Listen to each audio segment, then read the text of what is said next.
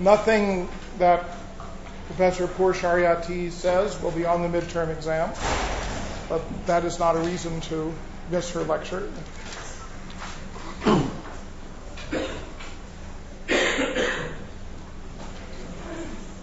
Yeah. Is the lecture going to be recorded for those of us that can't attend? Is there any chance of that? I can certainly look into it.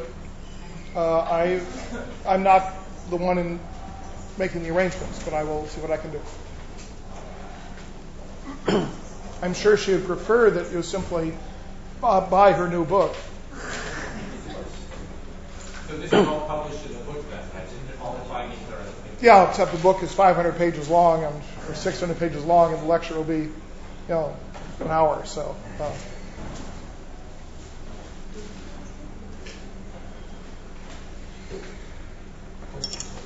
Last time I was talking about um, the debates that have been uh, raging in the world of Islamic studies over the last 25 years. And I do not wish to go back into that topic. Um, I am reasonably comfortable with the traditional Islamic narrative of the origins of Islam. But in any event, from an Iranian point of view, what seems by consensus to have been the case that is that sometime in the 630s there was a shift in government in Iraq and then progressively um, across Iran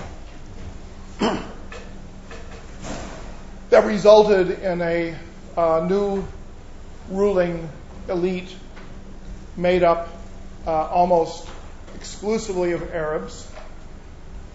Uh, the organization of their state uh, featured a, a caliph, and beneath the caliph, a series of provincial uh, governors. Uh, but there was no governor specifically for Iran.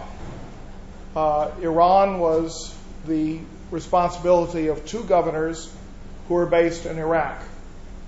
Uh, one of them was based in uh, Basra. The other was based in Kufa. Basra is at the head of the Persian Gulf. Kufa is a bit southwest of Baghdad. Both of them were located on the west side of the Euphrates River uh, because that meant that there was no river between the, uh, Arab center and the uh, Arabian Peninsula, which continued to funnel troops into these and other governing centers down to the early 700s.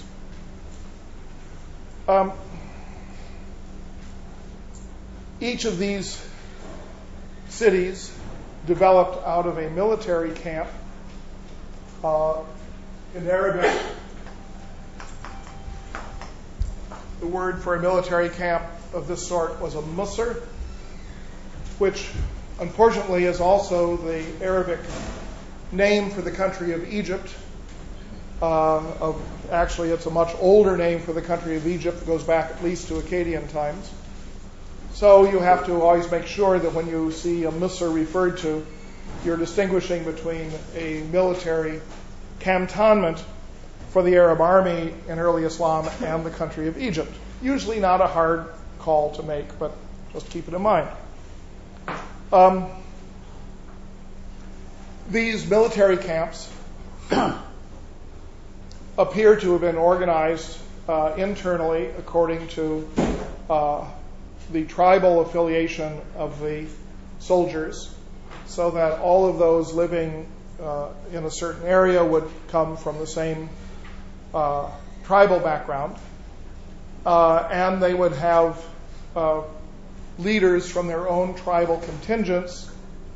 Uh, but there was also a higher level of organization that would divide these camps into quarters or fifths that would group some of the tribes together, and other tribes would were large enough to be uh, independent entities. So you had the caliph. Underneath the caliph was a governor. Underneath the governor, you had uh, commanders of tribal contingents or combinations of tribal contingents. Uh, this system is in the standard historical narrative portrayed as an invention uh, of the period from uh, uh 634 to 644. Um, this is the period of the second caliph. His name was Omar. Uh, but the notion of having a uh, a garrison placed in a strategic region in order to uh, uh, ensure that the gains uh, achieved militarily would be made uh, lasting certainly does not originate with, with Omar. Uh, you can go back to Alexander the Great and look at the cities that he established, the various Alexandrias across the Middle East, and see exactly the same sort of thing. And it happens with a number of intervening regimes. So whether the uh, the story that Omar devised the notion of the Misr is true or not is more or less inconsequential. Uh, it's generally believed that this did take place, uh, and it's generally believed that each of these uh, military centers maintains something called a diwan, though we do not have any surviving specimen of a diwan in this earliest uh, meaning of the word. Uh, it's a word that goes through a very elaborate evolution in Arabic and Persian and Turkish. Uh, comes to mean a collection of poetry. It comes to refer to the furniture that Ottoman officials sat on when they uh, uh, engaged in governmental affairs. But in, and it also comes to mean a, a branch of government, like a ministry. But in this earliest form, we are told that what it consisted of was a list of people in the army uh, with a pay grade appropriate to each of them. And by people in the army, it included men, women, and children who were Arabs and who were adherents to, supposedly, to the Muslim faith, with the women and children being allocated a certain food allotment, and the men uh, being allocated a um, uh, pay in, uh, in monetary form, with a cavalryman receiving double the pay of an infantryman. Uh, and initially, apparently, uh, extra pay for people who were regarded to be the earliest adherents uh, of Islam. Although, since we have no surviving specimen of this diwan, uh, this is hard to, uh, to verify. But it is, to some degree, consonant with what had been the practice of the Sassanid uh, Empire um, uh, before it fell. Uh, there's a a key book on this subject by Michael Morony at UCLA called The First Century of um, Muslim Rule in Iraq.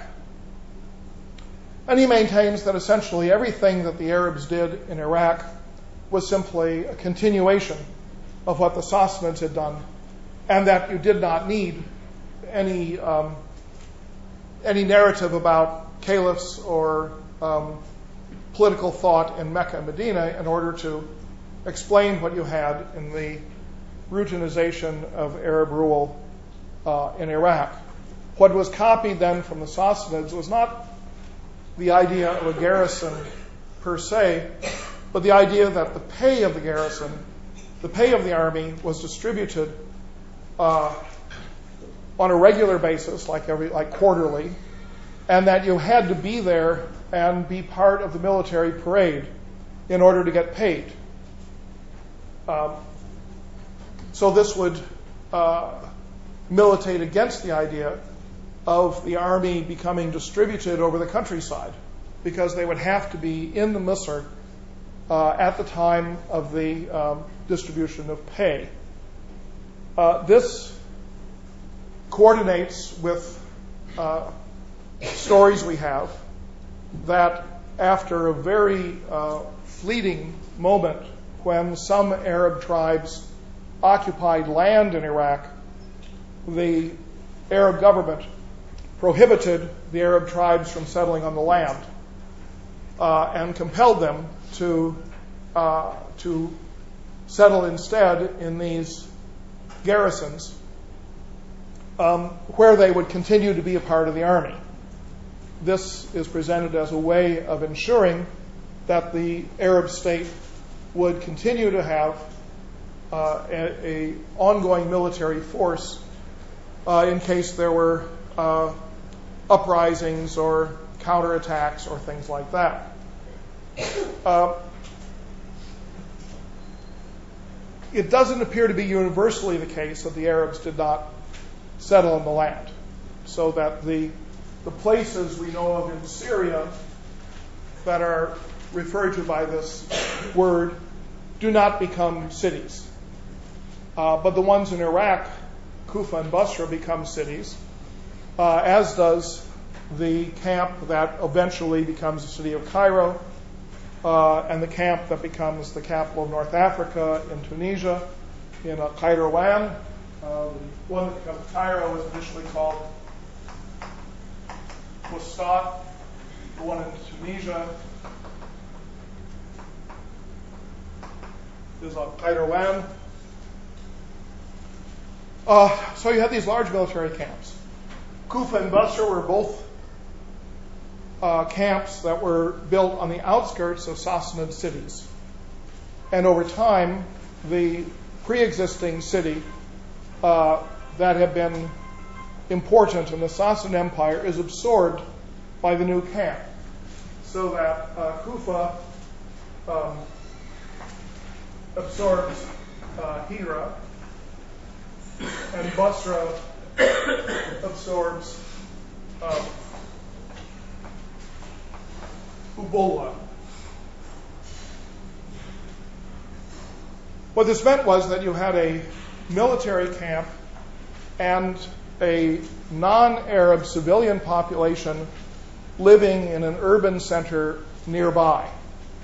And so, as the military camps become cities, uh, this is thought of as um, representing a confluence of Arabs and non-Arabs, uh, in these particular settings.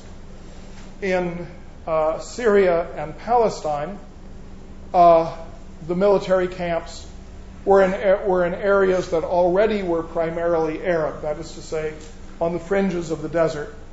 And so you didn't have the contrast between the local population and the uh, newly arriving Arab warriors that you would have had in Iraq, uh, although in Tunisia and Egypt you did. Um,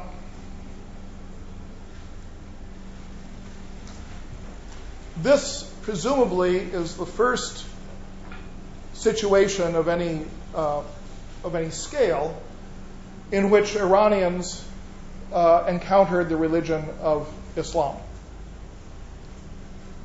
Uh, and I think it's important to to think of the ways in which such an encounter might have might have occurred. In other words, when you when you get a copy of the Quran and you read it uh, today, you are coming into contact with, a, with Islam in a way that is almost completely foreign to the way in which people came into contact with Islam um, in the 600s. If you had been living uh, by in the conventional tale of Muhammad in Mecca Medina, of course, you would have heard uh, Muhammad um, reciting verses that had been revealed to him by the angel Gabriel. But you didn't know that you were listening to the Quran. Because the Quran, by every account, is something that is put together after the death of Muhammad in 632 uh, through the work of uh, secretaries or uh, uh, people who had written down what Muhammad said, but they hadn't necessarily written it down in one place. It's often visualized that if the story of the composition of the Quran after Muhammad's death is true, that it probably meant that you had some little bits that were written down on pieces of wood or pieces of parchment or broken pieces of pottery or sheep bones or things like that. And after Muhammad died, they got, got a trunk and they dumped all the stuff out, then tried to put it in some sort of order. This is used to try to explain the, the very uh, jarring changes of subject matter that you have in so many parts of the Quran. There is one translator who has tried to rethink how the Quran was put together and organize the Quran according to his notion of what would make the most rational sense. And it produces, in some respects, the most readable version of the Quran, but one in which we do not have any, um, any reason to think that he got it right. Um, this was a man named Richard Bell. It's called Bell's translation of the Quran. Uh,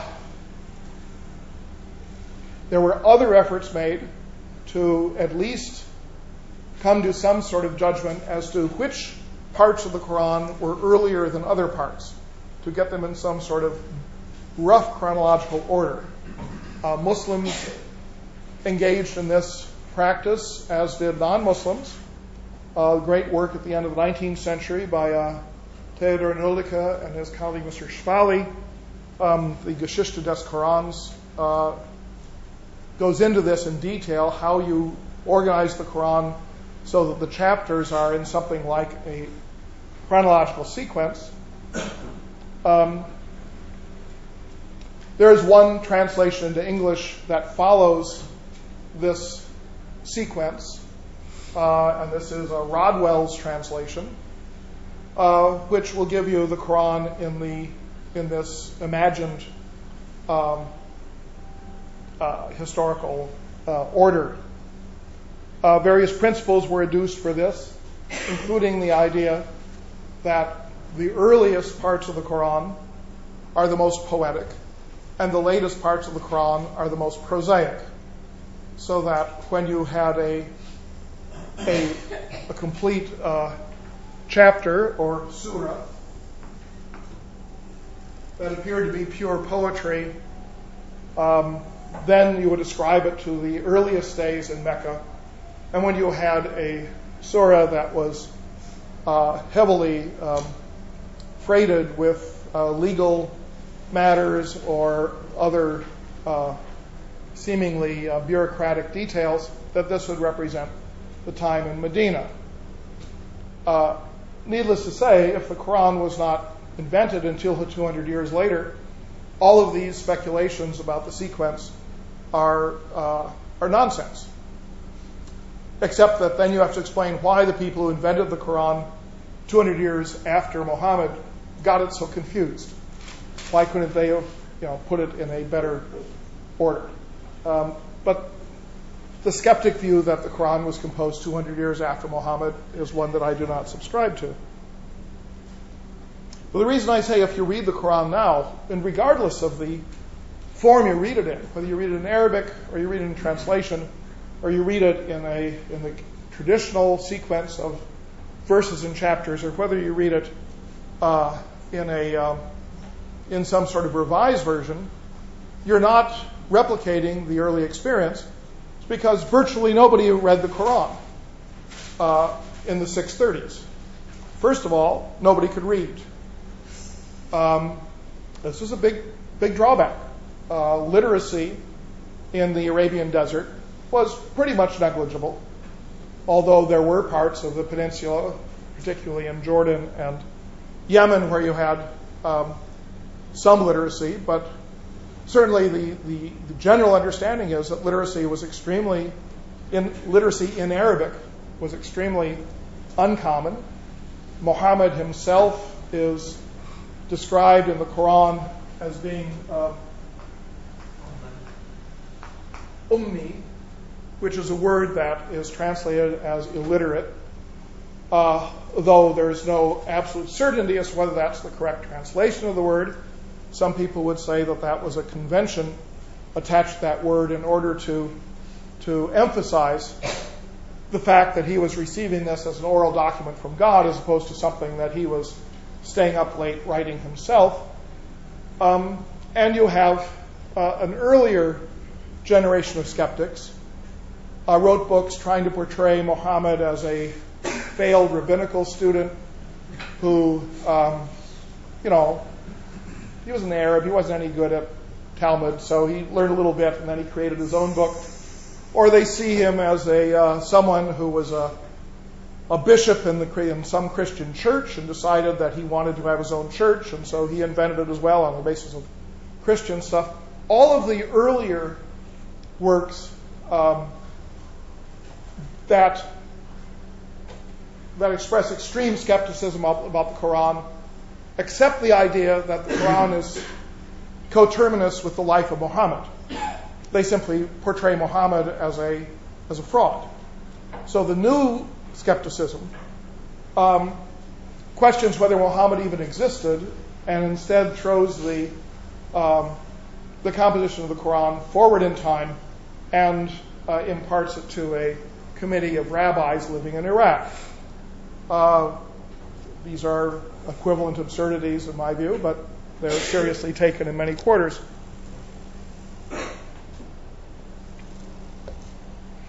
We are we are told in the conventional narrative that um, after Muhammad and his followers left Mecca in 622 and went to Medina, that there ensued a period of war that lasted for about eight years, during which the uh, Muhammad and his companions who had come from Mecca and tribespeople from Medina who had accepted him as their leader uh, fought to enforce upon the people of Mecca a uh, acceptance of Muhammad and of his uh, and of the revelations uh, of the Quran. Uh, there are a number of battles that take place in this uh, war. Uh, a number of incidents imputed to the life of Muhammad are tied to one or another of these battles. You know, such and such happened before the Battle of Badr or after the Battle of Badr. Um, and eventually in 630, the city of Mecca uh, succumbed to this opposition. And from then onward, uh, the people of Mecca accept Muhammad and his teaching, his revelations, uh, just as the people of Medina uh, accepted it. During those last couple of years of the prophet's life, uh, he is said to have received tribal delegations from all parts of Arabia where representatives of tribes, or perhaps of only of factions of tribes, made their way to Medina, where Muhammad lived. He did not return to Mecca after 630. Um, they made their way to Medina, and they offered their allegiance to Muhammad, and in return, they were uh, to pay a tax, uh, the alms tax, they were to uh, learn how to pray in the five regular prayers of uh, the Muslim day, the Salat. And somebody was sent from Medina back with them to their original tribe to teach them to sort of uh, teach them how to be Muslims. Uh, there is no indication that these people who went back to the tribes carried with them the Quran because there was no Quran. the Quran wasn't compiled until after the death of the Prophet. So, whatever the people who went back to the tribes uh, said about Muhammad and his revelations would not have be, been on the basis of a written text, but on the basis of what they knew and the experience they had of Muhammad himself. Uh, it is unlikely that anyone who went to some other part of Arabia knew the entire content, even up to that date, of what would become the Quran. Probably people knew certain verses, uh, certain chapters. They could recite certain things. They could teach certain things to the Arab tribe that they were uh, sent to, but they didn't have a text. Uh, they didn't have a text either for their own use or to be copied in the tribe by somebody who was literate, if there was anyone in the tribe who was literate.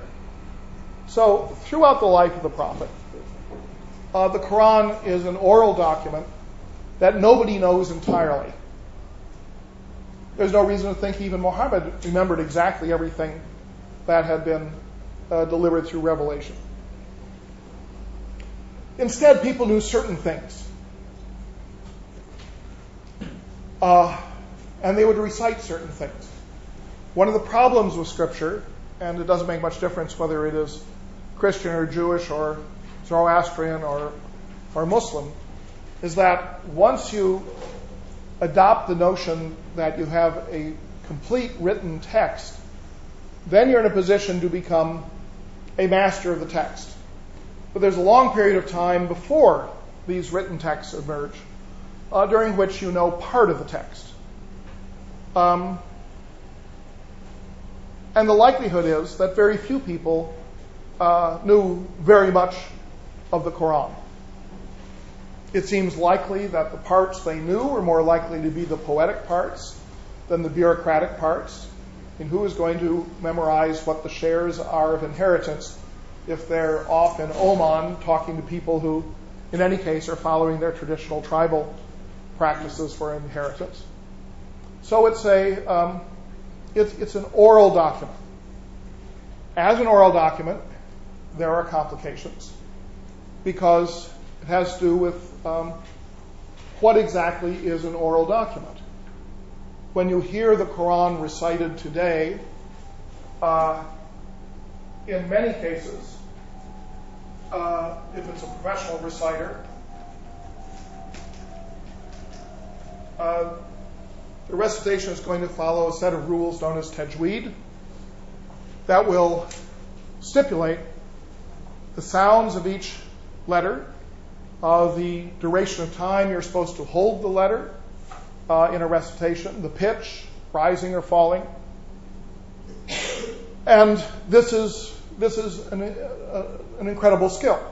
So the Quran chanting, um, down to the present day, is, is one of the arts of the Islamic world. And you have world competitions and national competitions to be the best Quran reciter. And people have long observed that the, the sound that is conveyed through the rules of tajweed makes the reciting of the Quran very similar to the reciting of other sacred texts of similar uh, era, so that it sounds rather like Sephardic chanting of the Torah or the Armenian liturgy or various Eastern uh, church liturgies. Uh, the Quran sounds like a religious text. But there's no reason to think that tajweed was in use in the time of Muhammad. Um, the sound of the Quran as he recited it, we have no concrete information about. Uh, or the sound of the Quran is recited by someone else in his community, or whether it sounded different if you went to another part of Arabia where they spoke a different dialect uh, of Arabic. Nevertheless, it becomes a basic principle of Islam that the the paramount proof of the truth uh, of the Quran, that is to say, that it is the revelation of God, lies in the sound of the Quran itself. Uh, because the idea is that no one other than someone divinely inspired could have uh, composed uh, these verses. So there's an enormous weight put on the oral sound of the Quran that uh, grows with time, though whether that weight was there at the beginning uh, or not is hard to tell. In other words, if you, Muhammad sent a person with a particular tribal delegation to go back to some part of Yemen and teach them about Islam. When that person got to Yemen, um, was there a clear difference between verses that he recited that were that he had heard Muhammad recite as divine revelation and stories that he told about how Muhammad lived his life? I mean, the, the, the, the transition point between Muhammad as a person and Muhammad as a vehicle of uh, of divine revelation is implicitly there uh, from the very beginning. Uh, non Arabs did not understand the Quran when they heard it because the Quran was in Arabic. Uh, it was in clear Arabic because Angel Gabriel said it was in clear Arabic. But those of you who have studied Arabic for a long time may question whether that clear Arabic is a contradiction in terms or not, uh, because it's just a difficult language, and there are many words in the Quran that are obscure and references that still puzzle uh, interpreters. Um, as I said, parts of the Quran were considered very poetic uh, because of the practice of using uh, rhymed prose. Uh, the word for rhymed prose is seja. That superscript C is the letter, the consonant ayin in Arabic, pronounced. Um, so seja is rhymed prose. Um, that was a type of Arabic composition that made the Quran very distinct from poetry. Uh, all of the Arab poets uh, had rhymes, like if you had a hundred word or a hundred lines of poetry, the end of every line would uh, would end in the same sound. So they had rhyme, but poets also had meter, and there's no meter in the Quran. So this distinguishes Muhammad from, um, or distinguishes the utterance of the Quran uh, from poetry. On the other hand, it is uh, reported that there was one group of people in pre Islamic Arabia who used rhymed prose uh, for important utterances. And um, these are people known as, as kahins. This is an Arabic word that is cognate with the Hebrew word Kohen or Kohen. In Hebrew, would mean a priest. A Kahin was someone who was a seer or a soothsayer. I don't know what the difference is between a seer and a soothsayer. Uh, but in any case, uh, what was reported about the Kahins in later Islamic sources is that they were typically people who were uh, either from minor tribes or were uprooted from the tribal system. They were regarded as having a um, a spiritual uh, informant. Uh, a poet had a spiritual informant as well, a jinn. Uh, so that a, a poet was was regarded as majnun, meaning jinn, you know, possessed by a jinn. But a kahin was thought to be in touch with the spirit world, not for the purpose of, of creating poetry, but rather of, uh, of seeing truth, of being clairvoyant. Kahins, we are told, were called upon to settle disputes between tribes. Um, essentially, you had a binding arbitration in which both sides would agree that a certain kahin would decide, you know, whether Zaid's goat was stolen justly or unjustly, or whatever the dispute was. And then the kahin would come out with uh, with a sentence or two sentences that would resolve the question, although the, the few fragments we have of the utterances, utterances of kahins are often like the, um, the Pythian oracles that you have in ancient Greece. They're enigmatic. But the, the idea was that if you are uh, gifted by contact with the spirit world, uh, that you could see things and say things that no one else could. And this is what the kahins were, were noted for. There is a verse in the Quran where um, it says that they have accused you of being a poet, they've accused you of being a kahin, they've accused you of being a storyteller, but no, you're not those, you are the messenger of God. Uh, which suggests, to the degree that this may actually uh, be some sort of reflection of responses to Muhammad, it suggests that Muhammad was looked upon at the time as someone who was in contact with the spirit world. This was not a, this did not make him unique.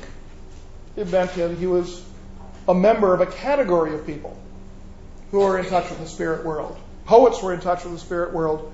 Kahins were in touch with the spirit world. Muhammad was in touch with the spirit world. He claimed, or rather, the angel Gabriel asserted through him, that the spirit he was in touch with was the one creator God from which everything in creation stemmed and to which everything in creation would return at the end of time. And therefore, Muhammad's self presentation uh, is quite different from that of a poet or a kahin. But on the other hand, when he went to Medina in 622, he went there as an arbitrator between two feuding tribes in Medina who agreed before he came that they would abide by his judgments and things. So even if he was not a kahin, uh, there are aspects of his career in which he seems to have been called upon to function uh, as a kahin, as an arbiter between feuding tribes.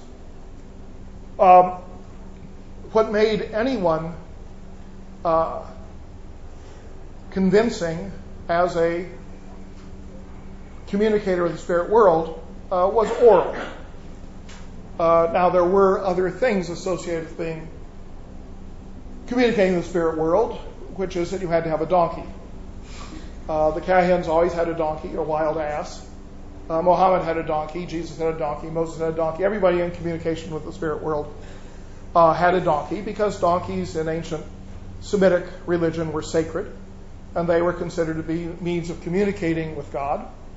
Uh, and in later Islamic lore, it is becomes a staple of belief that the donkey of Muhammad is the son of the donkey of Jesus, who's the son of the donkey of Moses, who's the son of the donkey of Abraham, and it all goes back. It's all one family of donkeys.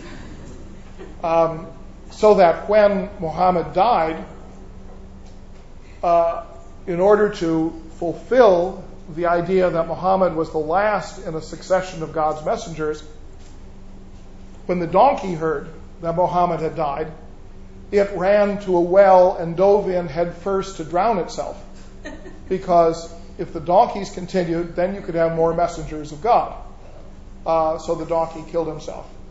Um, the donkey of Jesus did not. The donkey of Jesus supposedly went off to Milan, where he's, you know, founded his own church. What do Sufis think about that? Don't they believe that there's another um, nothing is ever perfect. Um, because Muhammad had, in addition to a donkey, he had a mule. And the mule did not kill itself, and the mule was half a donkey. So the mule is inherited by Ali. And so the Shiites then claim that Ali, as the inheritor of uh, Muhammad's mule, uh, continues the, um, the charismatic uh, moment, the charismatic authority. Um, there's a uh, report mentioned twice in the history of Isfahan of a, uh, a young lad who was um, in the city of Kufa uh, in Iraq, and he uh, was standing outside of the Kanisa. Whatever the Kanisa is, sounds like it's a church. Maybe it's the Knesset. I don't know. Um, certainly, it's a related word. Uh, so he's standing outside the Kanisa in Kufa, and he sees a man riding on a mule. And he says to his father or uncle, depending on the story, Who is that? And the father or uncle says, um, The gray mule is Duldul. And the man riding him is, is Ali ibn Abi Talib, Shahanshah al Arab. Uh, Ali ibn Abi Talib, Muhammad's cousin, the king of kings of the Arabs. And this is a, uh, a calque, that is, say, a uh, direct borrowing from Christian tradition, because what it is the equivalent of is uh, Jesus Christ, King of the Jews, or Jesus of Nazareth, King of the Jews, uh, said of Jesus when he was riding into Jerusalem on his on his donkey. So the idea of the charismatic donkey continues, and uh, and will continue until the end of time because the Antichrist, when he comes, will be riding on a donkey, and of course the Messiah will be riding on a donkey as well. It's donkeys all the way down. Um, nevertheless, this whole business of uh, of charismatic utterance despite the fact that you have the donkey associated with it, really is based on the idea of oral, uh, the quality of oral uh, expression. Um, I'm now going to abuse you by reading a portion of the Quran in Arabic um, and giving you uh, a pale reflection of what that quality might be. This is Surah 81 the surah of the darkening, and what it says is when the sun is muffled, and when the stars are darkened, and when the hills are moved, and when camels ten months pregnant are abandoned, and when wild beasts gather abroad, and when the seas surge up, and when souls are assembled, and when the girl child that was buried alive is asked for what crime she was put to death, and when the writ is all displayed, and when the sky is torn away, and when hellfire is lit, when the garden is brought near, then each soul shall know what it has prepared. Now, in Arabic, um, it's this. إذا الشمس كورت وإذا النجوم انكدرت وإذا الجبال سيرت وإذا العشار وطلت وإذا الوحوش هشرت وإذا البحار سجرت وإذا النفوس زوجت وإذا ما أردت سئلت بأي ذنب قتلت وإذا الصحف نشرت وإذا السماء كشطت وإذا الجحيم سعرت وإذا الجنة أزلفت علمت نفس ما أحضرت Now, that is um, Arabic rhymed prose. And the visionary quality of this prose is what is considered the most poetic aspect of the Quran. And it was long held in Islamic history that no one could imitate the Quran. Um, we know, however, of poets who tried. Uh, and indeed, one of the first people um, known to have tried to imitate the Quran was an Iranian uh, right around the year 750 or so, shortly after. His name was Ibn al-Muqaffa, And he is regarded as one of the greatest of the prose stylists in Arabic, almost as the inventor of Arabic as a governmental language. But he was a Persian, and Arabic was not his native language. But supposedly, he not only learned Arabic and mastered Arabic and set a model for how to write Arabic, but he turned his hand at trying to imitate the Quran. And this somewhere between 750 and 760 or so. According to the skeptics, of course, the Quran hadn't been written yet, so that makes him a little out of step with things. But um, but we now have a couple of fragments that have been that people have argued are examples of his effort to imitate the Quran. Uh, and he wasn't the only one who, who, who tried. But nevertheless, the convention arose that the Quran is inimitable uh, because God's holy word is in Arabic. It is intrinsically in Arabic, and therefore you cannot translate the Quran. Uh, you can only interpret it in different languages. Um, nor can you imitate uh, the Quran. All right. Um, so you had people in different parts of Arabia who uh, come together, participate in armies, uh, conquer Syria and Egypt and Iraq and Iran, and ultimately farther afield into Spain and Pakistan. And most of those people who participate in the conquest were never in a position to know what was in the Quran, though they were in a position to know certain things that were in the, that were in the Quran. So you probably have to imagine that that the Quran up to a certain point um, varied from community to community. Not that it varied in terms of having a text that was different in one community than another, but varied in terms of which verses were commonly known in this community as opposed to which verses were commonly known in some other community. Uh, supposedly, it became necessary by the 650s to have a single standardized text, uh, which was a step beyond the initial compilation because it standardized the short vowel sounds of the text in order to avoid ambiguity in certain verses. Um, and we are told that uh, there were copies of the Quran, uh, parchment copies, that were destroyed because they deviated from this standardized uh, text. But one of the things that is stated is that the text was standardized according to a model in Mecca and Medina and that the copies that were destroyed were in Iraq. Which is interesting because it suggests that in Iraq, where you were in the conquest area as opposed to in the, uh, the metropolitan homeland of Muhammad, um, they, they recognized that there was deviation in the recording of what was in the Quran. But even so, very few people knew the Quran.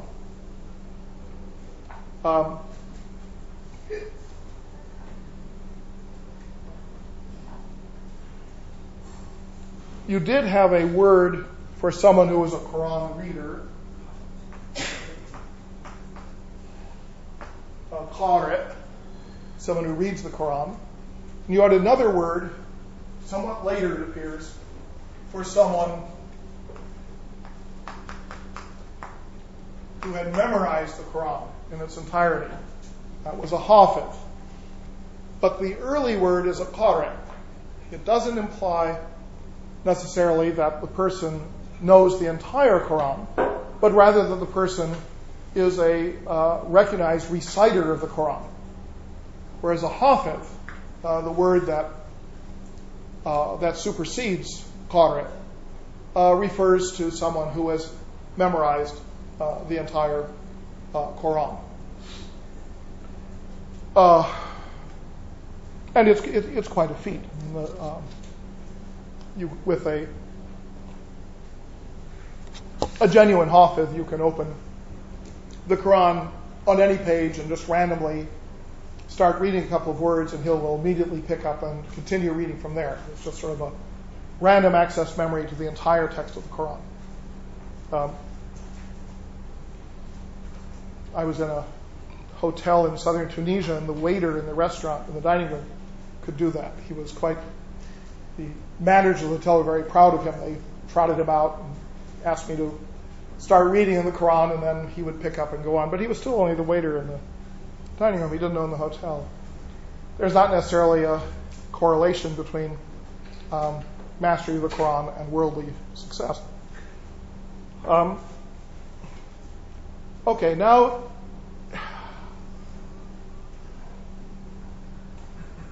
if you were thinking of Iranians, as we're trying to do here, they don't know Arabic. Even if they have been living in Iraq throughout their lifetime under the Sassanid Empire, uh, the language that was spoken in Iraq was Aramaic and not Arabic. Uh, the people, the country people in Iraq are referred to in early Arabic sources as Nabat. Uh, this is in Iraq, but it's related to the word Nabatean, which referred to a, uh, the kingdom of Petra in southern Jordan. Uh, and it's very clear from early Arabic poetry that the Nabat were uh, basically looked on as scum uh, by the Arabs. Uh, they would talk about how disgusting it is that we have Arab, Arab women marrying Nabat men and so forth and so on because it was spoiling the pure Arab blood. But in any case, uh, while Aramaic was close to Arabic, um, they're clearly different languages. And the Persians who lived in, uh, in Iraq, uh, who were presumably working for the government or the military or something, um, might not even have known the local Aramaic. So the likelihood is that whatever they knew about the Quran, um, when they first encountered it, whether it's the 6, 630, 640, 650, 7, you know, up to the 700s, whatever they knew about the Quran was, was very fragmentary. Uh, it's, it's an important point because there, there's a uh, there's a kind of an, uh, an instinctive feeling that well once you have the Quran then Muslims should know must know what's in the Quran. But the fact of the matter is, I don't think that Muslims had much of an idea of what was in the Quran in toto. They knew what was in the pieces of the Quran that they heard. Uh, and some pieces would be more favored uh, than others. So you ended up having three different sources of information about, uh, about Islam that a Persian might encounter. Uh, one of them would take the form of verses from the Quran. Uh, those verses would be delivered in Arabic, and they'd be very difficult to understand. You would have a second form of information that would consist of stories about Muhammad. These were likely to be much more understandable because instead of a uh, poetic diction or rhyming prose, they might be um, just very, very simple Arab, Arabic sentences. Um, and there would be no prohibition on translating those sentences into another language in the way that uh, translating the Quran was considered inappropriate. So the stories about Muhammad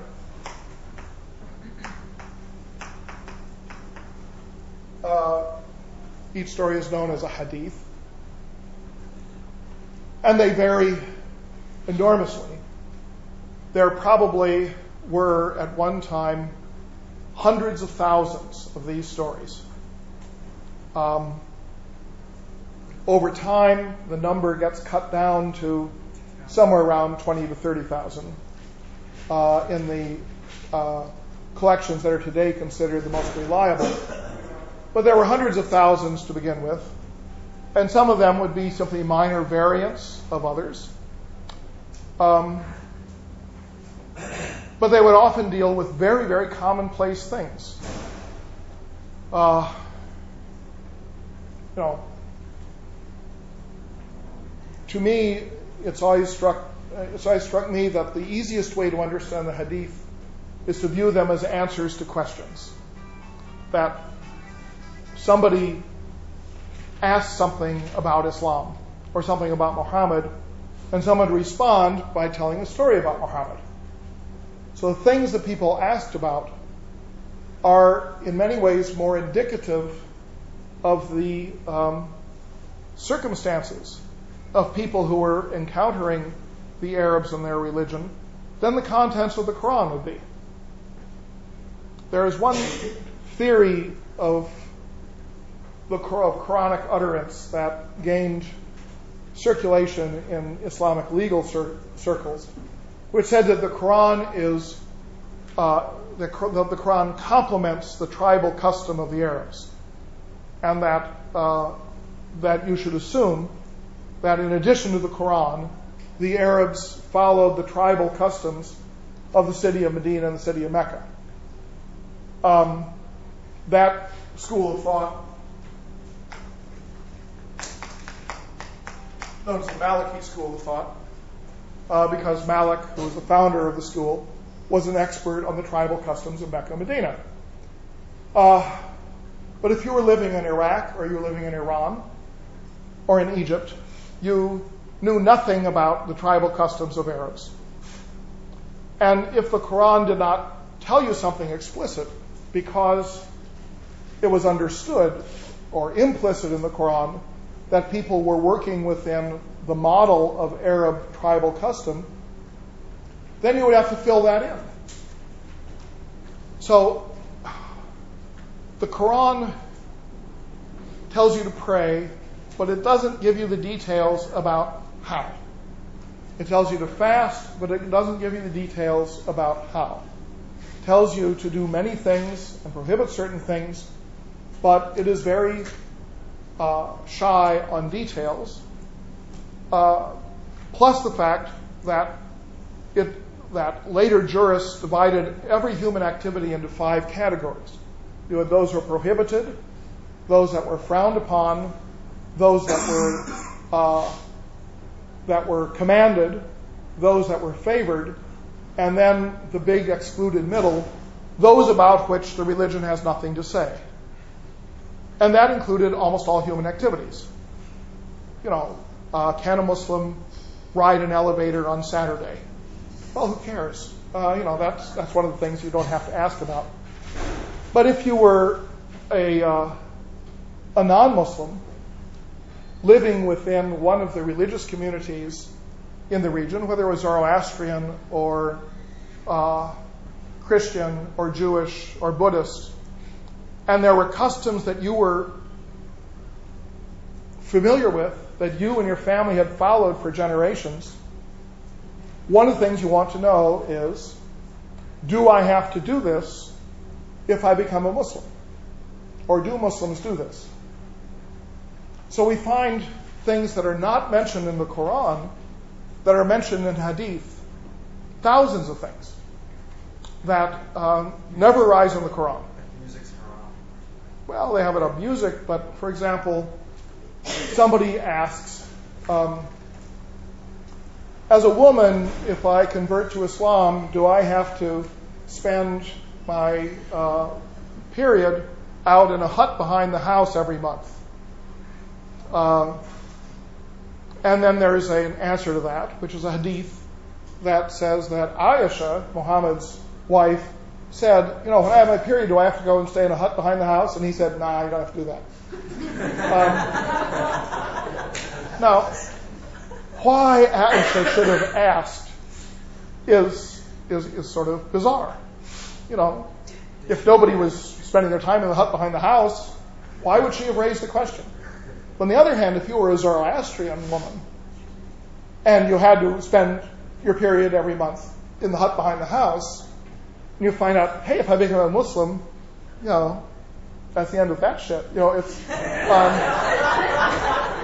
you know, that makes a huge difference. A huge difference in your way of life. Or you have, um, did Muhammad eat onions? Uh, because if you're a Brahmin in the Indian tradition, and presumably with some of the class connotations of the priesthood going into Iran, you were prohibited from eating onions. I don't know why, but you couldn't do it. So you have a hadith that says Muhammad ate onions. Then you have another one that says he ate garlic. Um, probably, if you look, you one time you could have gone through the whole list of dietary things. Well, I thought that he did eat garlic. He did eat garlic. No, he didn't. Didn't eat garlic. Yeah. Well, I'll check on Well, I don't that. know. That's all right. It's, it's, it's, Yeah.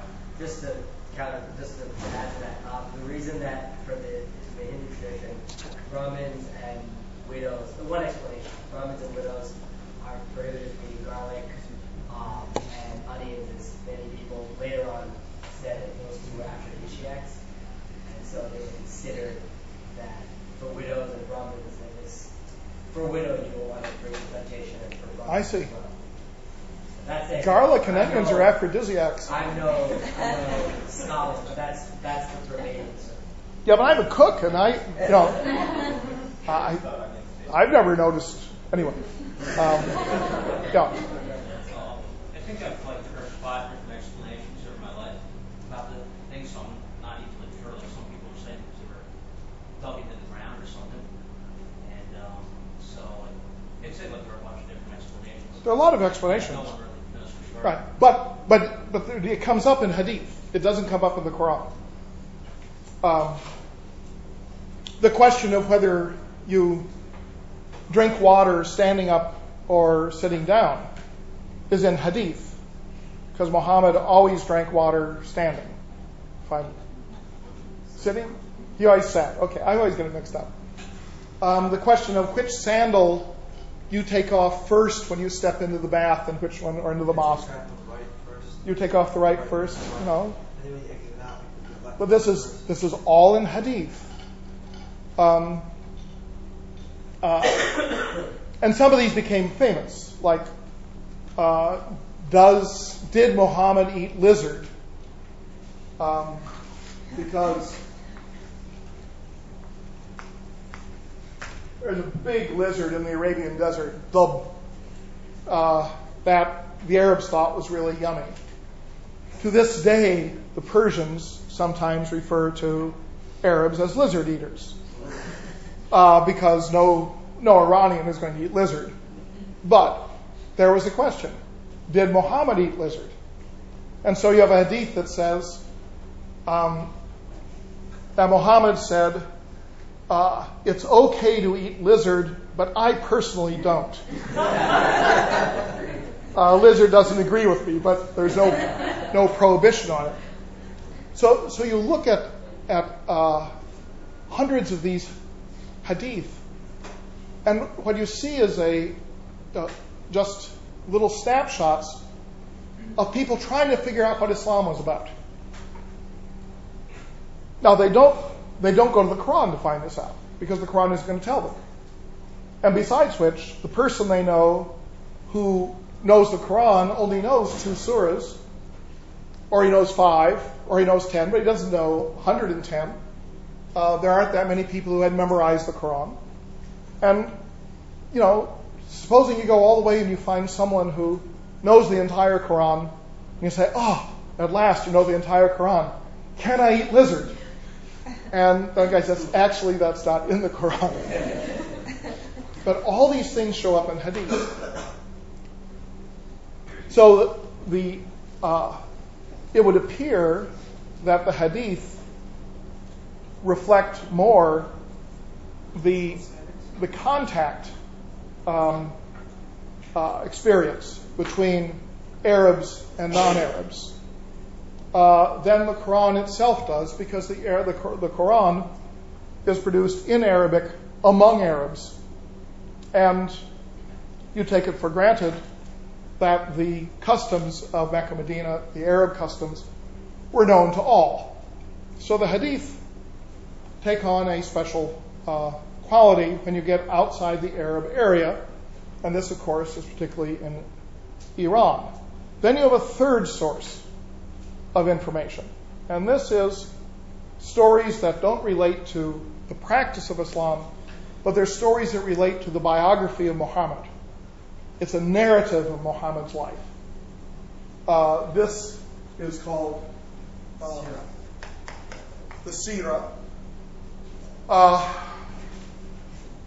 it is a narrative that does not bear much resemblance to a biography uh, because long parts of it are simply lists of names. So you have a battle. Here's a list of everybody who participated in the battle. And then you go down and see if your grandfather was on the list or your great grandfather. I mean, you know, how names got on these lists, um, you know, is sort of a meta historical question. I mean, there's no particular reason to think that these are always accurate uh, lists. But the stories about the life of the prophet convey another type of lore uh, that is quite different from that of hadith uh, and quite different uh, from that of the Quran itself. So if you are an Iranian and you become aware that there's been a change of government and the people who are now ruling are Arabs, and you become informed that these Arabs believe in a different religion,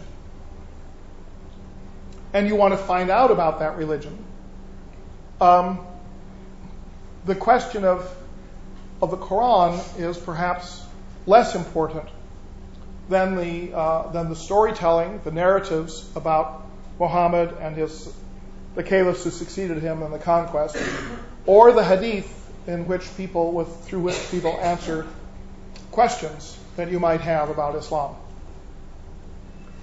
Uh, the reason this is uh, a significant matter is because everyone in Iran becomes a Muslim in the course of time, virtually.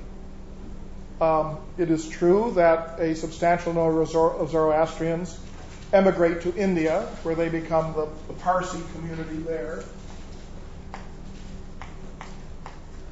And it's true that you have minorities of Christians and Jews who continue to live in Iran uh, down to the present day, but these are quite small minorities, and the number of Zoroastrians who remain in Iran is even smaller. So the fact of the matter is, almost everyone in Iran becomes a Muslim, uh, and yet the number of Arabs who come to Iran uh, is, we presume, a fairly small fraction of the entire population of Iran. So you're dealing with the issue of the spread of a religion and the phenomenon of conversion. Uh, this is something that uh, would have been common with Christianity, which spreads through conversion, with Manichaeism, which spreads through conversion, um, less so for Judaism and Zoroastrianism, but Buddhism spreads through conversion. This is an era from the period of Jesus Christ onward in which change of religion through uh, through change of social identity becomes a common factor, uh, but it's a factor that we have a very difficult time studying. Uh,